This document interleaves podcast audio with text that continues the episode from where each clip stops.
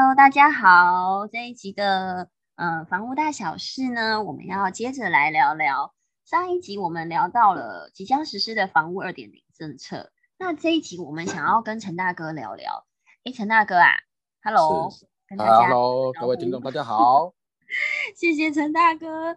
我相信这几年的很多的房，不管是房地合一税啊，然后这个实价登录啊。一直在改，其实我相信很多听众真的，呃，我们都不飒飒。对对对对，当然 是。不要说听众不飒飒，连专业的都不飒飒。真的，所以我们才要请教专业的陈大哥。哎，那陈大哥，我们上次您有跟我们分享了，呃，即将实施的二点零，呃的一些实施政策。那这集我们想来。帮很多的听众问一下，对于想要购物的消费者有什么影响啊？OK，好。那么在说影响之前，我们其实先来回溯一下过去在这个台湾房市里面呢，历经整个高低起伏，其实最让大家记忆最深刻的就是从 SARS 的期间。那么为什么从 SARS 期？因为从 SARS 的期间呢，这一波长达呃，已经打破过去房地产这个呃所谓的起伏的基数的记录。一般来讲，房地产起伏基数都是十年一涨，十年一跌。那么这一波下来呢，已经长达了十多年的涨势。那为了让整个呃房价呢能够保持在平稳的状态下呢，政府当然做出了许多的政策来想办法遏制整个房价的飙升。那其实呢？呃，这个房价的飙升其实跟股市之间其实有做一些联动的。如果大家记忆还犹新的时候，过去在民国呃七十八年那个时候，股市上万点的时候，其实呃房价当时候还并没有那么高，也就是说我的资金的部分是大部分是在股市。是。那么后来当然有些人在股市赚了钱，就开始要往回流，当然就流回到房市。所以其实房市本身它是一项投资商品，跟股市是一样的。那么最近呢，股市呢又涨到一万六千多点了。那么一万六千，当然许多人的钱，我想应该大街小巷有一个差协同理论嘛。呃，如果连华尔街理论，如果说呃连华尔街前面差钱都在讨论特斯拉了。对对，那我看这个整个股市分，我看应该也会有告一个段落的休息。那到这个段落的休息之后，这一波的资金会不会再回到房地产？我想这也是政府很害怕的一件事情啦。哦，如果到时候这笔资金它回到了这个呃房市进来的话，那是不是又势必要推波助澜一波房价，把房价再往上推一波？那么如果他不趁这个时候来进行打房了，那这一这一些这一些呃资金回流到房市的时候，我我看是非常不得了。所以趁这个机会来跟各位呃听众来聊一聊股市的部分呢，还是自己投资都有风险。哦，那么呃，假如政府开始在打房的时候，代表什么？代表它有可能资金会回流到房市，那么也代表股市可能会过一个一个一个阶段的休息。那是我个人的想法啦，个人想法啊，没有什么对错，跟大家做分享。好，那么呃，房市它来做这个打压的时候，其实呃，我们可以回溯一下过去啊，过去的时候呢，曾经在大概一百零。二年的时候，其实我们呃 SARS 期间开始起涨的时候，呃一百零二年开始起涨，呃其实已经涨了一大段哦。应该说，民国九十八年开始就一直起涨起涨。那么当时候确实也做一些，第一个大家比较呃一记忆比较印象深刻，就是选择性的信用贷款的限制。什么叫选择性的信用管制呢？就是所谓的限限贷令，限贷令，也就是说过去在特定的区这个区域里面啊。台北市所有的行政区，新北市十五个行政区名下名下如果有第二栋以上房子的贷款，它的层数不能超过七成。那么过去我们都知道，呃，曾经有听人家贷款过，买一千万贷一千万，买一千万贷一千两百万，你这根本就不用拿钱出来，所以推波助澜了一波房价嘛，是不是？那对于这个呃老老实实买房的人呢，他呃除了担心自备款之外，他根本不晓得整个贷款部分的运用。大家都从小都被教导嘛，你不可以呃跟人家借钱啊，所以我们都被这样的一个呃逻辑跟概念所限制的。不过有些人打破了这样一个逻辑跟概念，他就很很敢跟银行来做借款那么再加上房市的上涨之后呢，于是呢，买房变成不要钱，还可以去什么，还可以去拿钱。所以呃，一千万的房子可能他就呃跟银行贷款一千两百万。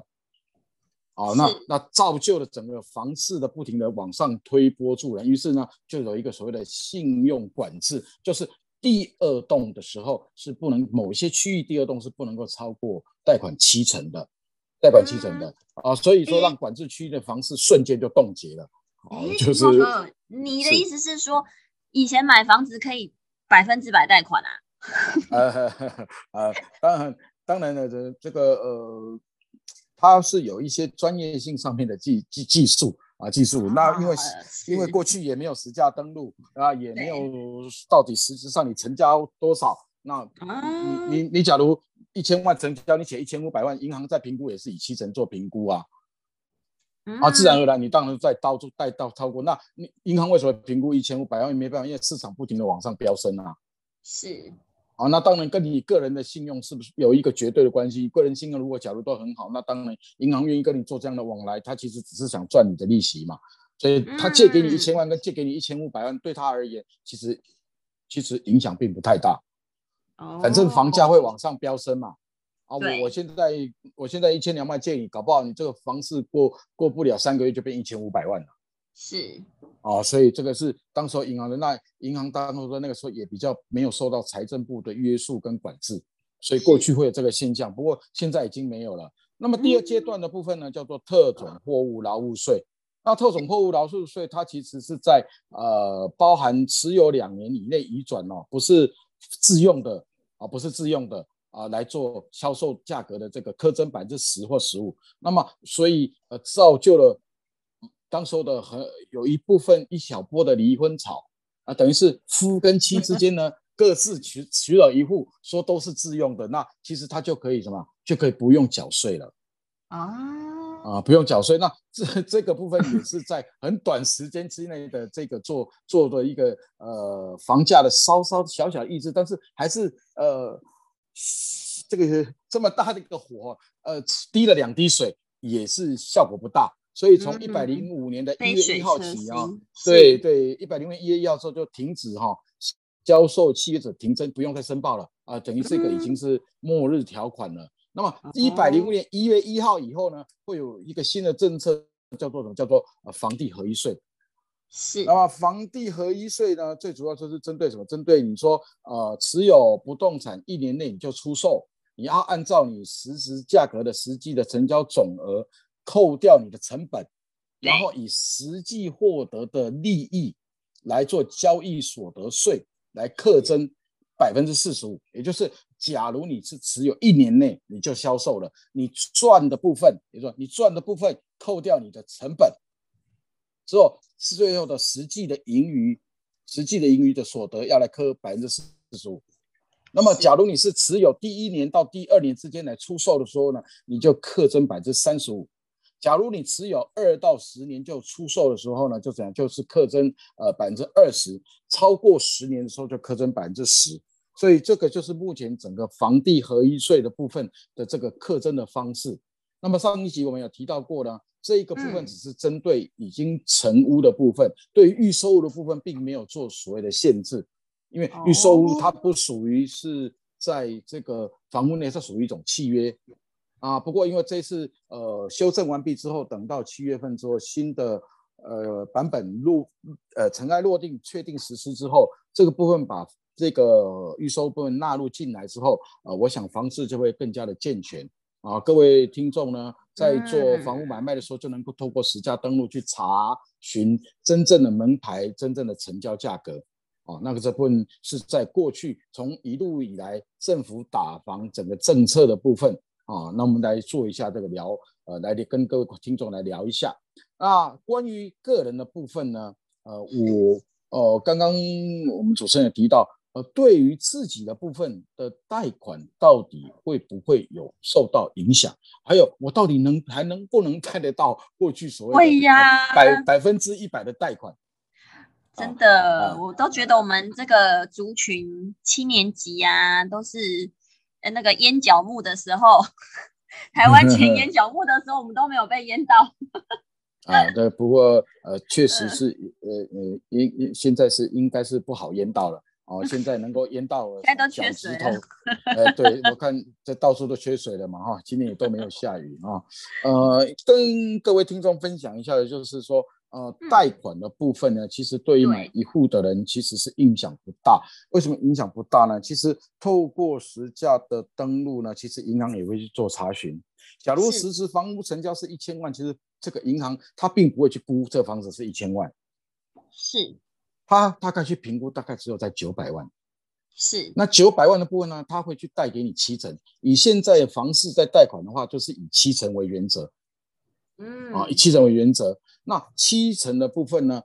呃，以九百万来讲，大概你就只能贷到六百三十万左右。那么银行会再跟你讲说，是不是再搭搭配一层比较不一样的选择性消费性的贷款，或者是什么信用贷款之类？那利率会稍稍高一点点哦，会比一般我们的利率稍微高一点点。啊，那搭配下来，其实整个整合下来大概差不多，呃，相当于假如你个人信用跟银行的状况有在往来，各方面都还不错的时候，应一般来讲，以房屋的八成大概就是目前所能够贷到最高的，也就是说，你买一千万的房子，大概最多就能贷到八百万，一定要自备两成，所以最少一定要自备两成，嗯，哦，所以已经没有过去的呃这种。可以直接贷到百分一百的这个部分的贷款了哈。那陈大哥，陈大哥，请教一下啊，那如果今天是新的屋子，那我可能我还想要做一些装潢，嗯，我这个装潢的价金也可以一起合并在贷款里面吗？呃，其实是并没有。那当然，装潢的部分政府有推出一些修缮贷款啊，或者银行有推出一些修缮贷款。哦，其实其实对于借款给别人的人，或是银行的角色来看的话，呃，其实借钱给别人，其实不外乎就是为了赚利息嘛。那赚利息，当然他也希望他的本金能够保住嘛。那修缮本身，他修缮在这个房屋里面是增加了一些价值，增加一些价值，当然它可以让房屋的价值增加。那增加，你跟他借款。他当然会在这部分的利息，呃，给你稍微算高一点，因为有你去有时候去买人家的房子，你不一定会去计算里面的装潢好不好。大部分我想，呃，去的买家都会说啊，这个装潢不适合我用，虽然他很喜欢，是啊，他也说啊，这个我不太喜欢啊，对吧？因为这样才能杀价嘛，你说对不对？对，对吧？啊，下次再来开一集，教大家怎么怎么去跟人家斡旋。哦，所以说，呃呃，其实里面的内部的装潢，你要看这个原来屋主他也是投入了一些呃成本进去，让整个房屋变得更好。也许搞不好你就是看上他的装潢也不一定啊。对，但但你总是不能够呃说，哎，其实我很喜欢你的装潢，多加给你五十万、一百万的这个。你说我你一般来讲，我们当中说啊，这个我不适用，那个我到时候还要拆啊，还要干嘛，就会说一些呃这些呃跟自己违心的话。但是呢，房价的部分呢，当然还会像以实价登录来做做做依据。啊，依据。那么装潢的部分呢，可能是另外呃自己个人喜好部分增或减，但是这部分确实它是不计算在整个贷款的计算范围内，因为银行它是不会把你说啊，你里面的装潢比较漂亮，就让你的房价稍微高一点点哦。也许它是高一点点的原因，是因为你的收入可能有一些呃主动收入或被动收入，呃是他可以预期得到，他觉得你不会倒他的账。那他当然就愿意借给你高一点点，但是跟你房屋的装潢是不是成一定的比例？那个我倒呃个人呃不是银行，倒也无从为前跟大家来做分享啊，是这样的一个状况啊。那另外一个跟大家分享的一个就是说，呃，这一次我们央行的部分呢，它打房哈。呃，其实它对首购族其实并不是太没有根本，其实应该这么说，完全没影响啦。它最主要是针对公司法人，因为过去呢也有一些人他不用个人买，他用公司去买，然后用公司做买卖，那么公司可以节税的方式比较多，哦，公司节税方式的那或或者是建商，他拥有余余屋比较多，是余屋比较多。哦，那他是这一次是针对说有三户以上的大户哈，来进行现代的措施，它对整个首购还有这个换屋的民众不影响不大啊，影响不大。那么什么叫做三户以上的大户呢？他说，他这个今年的部分，我们新他这个新的法令新增的是这样，如果你这个全国啊全国用公司哦公司法人，你购置住宅的贷款限制，第一户的贷款成数只有六成。哦，是，并不像一般我们的自然人只可能有七成有八成。那么第二户以上的贷款最高的成数就是什么？就是五成。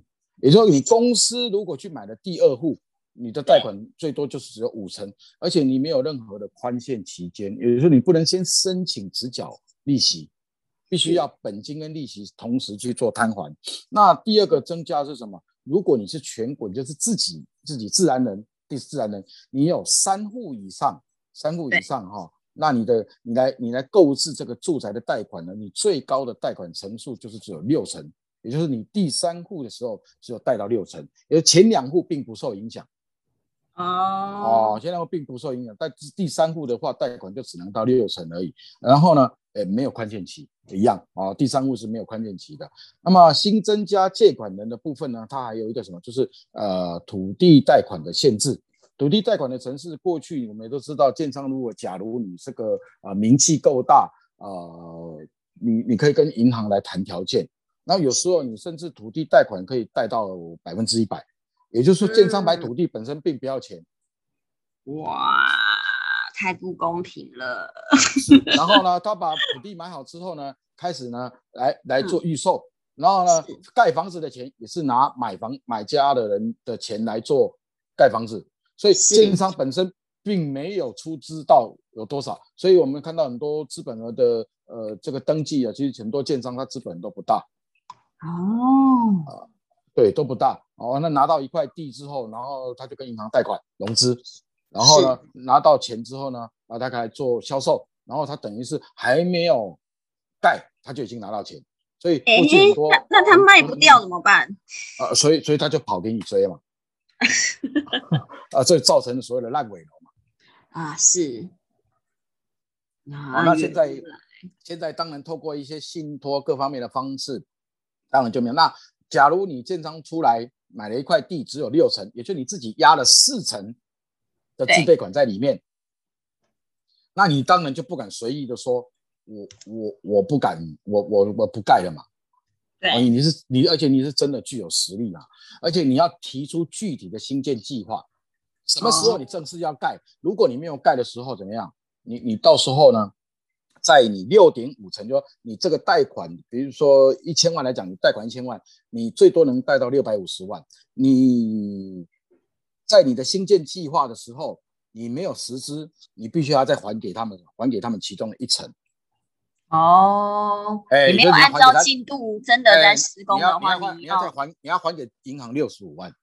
哦，哦，你要把这个一层还要再还回来，或者是它有一层呢，它保留要动工，就这样有六十五万，它要保留起来，等你正式动工，银行才借给。所以简单的说，事实上建商只能跟银行拿到多少？拿到五点五成而已，也就是一千万，它只能够借到五百五十万。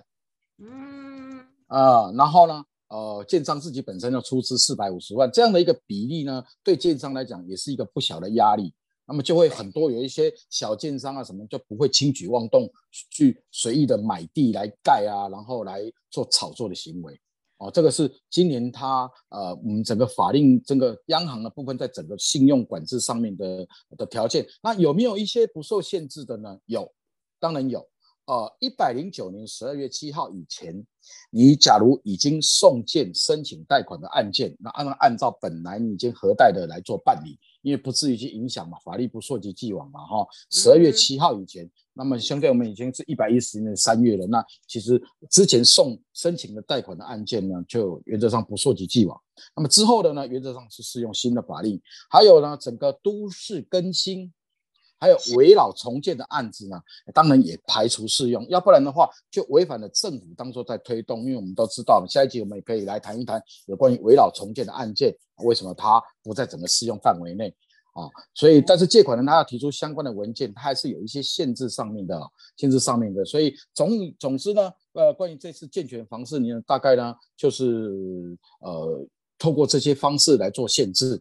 啊，对整个观众而言，或者整个听众而言呢，其实他，假如只是买一户的人来讲的话，只需要平常你能够跟银行维持相当程度的呃信用往来，其实啊并不受到任何影响的。啊，所以各位听众呢，并不会因为这样子打房而影打到大家。啊，所以请大家不用担心。是，谢谢陈大哥。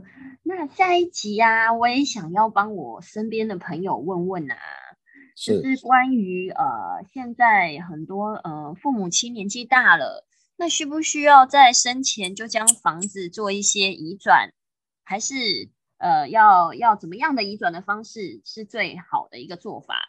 对，我想这个这个题目哦，还蛮多朋友 很关心。嗯嗯嗯，是。那下一集我们再来跟大家聊聊。好好的好的，谢谢陈大哥。嗯，不客气。好，各位听众大家拜拜拜拜。